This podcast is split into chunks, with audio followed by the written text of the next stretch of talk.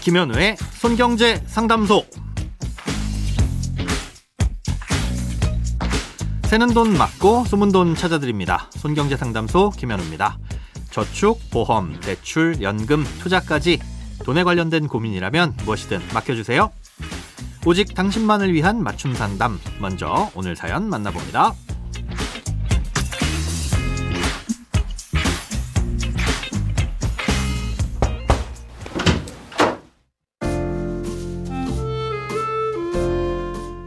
안녕하세요. 매일 유익한 정보에 항상 감사드립니다. 저는 소상공인 개인 사업자로 주택담보대출과 사업자 대출 등 여러 건의 대출이 있습니다. 요즘 금리가 올라 1금융권인데도 사업자 대출 금리가 연 12% 이상으로 변경된다는 문자가 왔더라고요. 문자를 보고 나니 부담이 커서 이렇게 상담을 남기게 되었습니다. 카드론의 경우 할인 적용해서 9%의 금리로 안내를 받았는데 높은 금리의 사업자 대출을 장기 카드 대출로 상환해야 할까요? 카드론을 쓰면 신용 점수에 영향이 있는 것으로 알고 있는데 어떤 선택이 유리한지 속 시원한 답변을 듣고 싶습니다. 최근 은행들이 현금이 많이 필요해서 채권을 발행하거나 예금 금리를 많이 올려서 자금을 조달하고 있습니다. 음, 그러다 보니 시중 금리에도 영향을 미치고 있고요. 은행의 대출 금리에도 당연히 영향을 미치고 있는 상황입니다.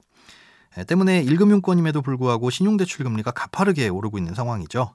아, 그런데 희한하게도 2금융권인 카드사나 저축은행, 캐피탈사 같은 곳들은 은행에 비해선 금리가 크게 오르지 않거나 오히려 은행보다도 더 낮은 금리를 보이는 대출들이 몇몇 있습니다. 아, 이런 일이 벌어지는 이유는 은행과는 달리 수익을 낼 수 있는 방법이 상대적으로 많지 않기 때문입니다. 은행은 가계대출뿐만 아니라 기업들에게도 대출을 해주죠. 음, 요즘 채권 시장의 금리가 많이 오르다 보니까 아주 우량한 기업들도 채권을 발행해서 돈을 빌리기가 어려워지고 있습니다. 그래서 은행에 대출을 받으러 가는 기업들이 늘어나고 있는데요. 이런 수요들이 뒷받침되니까 돈을 구해오는 조달 비용이 높아져도 대출 금리에 바로바로 전가가 가능합니다. 네, 그런데 저축은행이나 신용카드사, 캐피탈사 같은 곳들은 저신용자들이 이용하는 경우가 많아서 이미 금리가 높은 데다가 또 법정 최고금리도 20%로 정해져 있으니 이 이상 올릴 수도 없는 거죠. 그렇다면 방법은 신용도가 조금 좋은 고객을 낮은 금리로 많이 확보하는 수밖에 없는 거고요. 어, 최고금리가 딱 정해져 있다 보니 신용이 상대적으로 안 좋은 사람들은 대출을 받기가 더 어려워지고 신용이 좋은 사람들은 오히려 싸게 받을 수도 있는 기회가 생기는 조금 아이러니한 상황입니다. 아무튼 이런 이유 때문에 이 사연자님의 신용카드사의 카드론 금리가 더 낮게 나올 수 있는 거라고 보이는데요.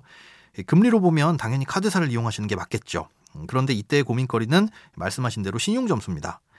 이금융권 대출이다 보니까 아무래도 신용점수가 떨어질 수밖에 없는데 단기간 내에 추가로 대출을 더 받을 일이 없다면 뭐 당장의 신용점수가 떨어지더라도 문제는 없겠지만 이후의 상황은 알 수가 없는 거잖아요.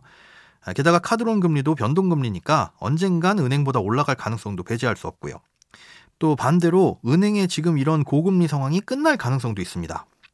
채권 시장이 안 그래도 불안한데 은행이 자꾸 채권을 발행해서 더 불안해지고 또 예금 금리도 자꾸 올라가면서 여러 가지 코픽스 금리나 이런 대출 금리도 자극하다 보니까 정부에서는 여러 가지 대책들을 내놓고 있거든요.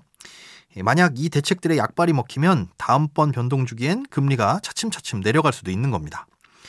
어, 그리고 또 생각해 보셔야 될 게 은행에서 받는 사업자 대출의 상환 기간과 카드론의 상환 기간입니다. 만약 은행의 상환 기간보다 카드론의 상환 기간이 짧다면 카드론의 금리가 낮다고 하더라도 매달 갚아야 하는 원리금 상환액이 늘어나서 부담은 오히려 더 커질 수 있습니다. 사연자님이 안내받으신 은행과 카드사의 금리 차이가 3%포인트인데 원금 1천만 원당 연 30만 원 차이니까요.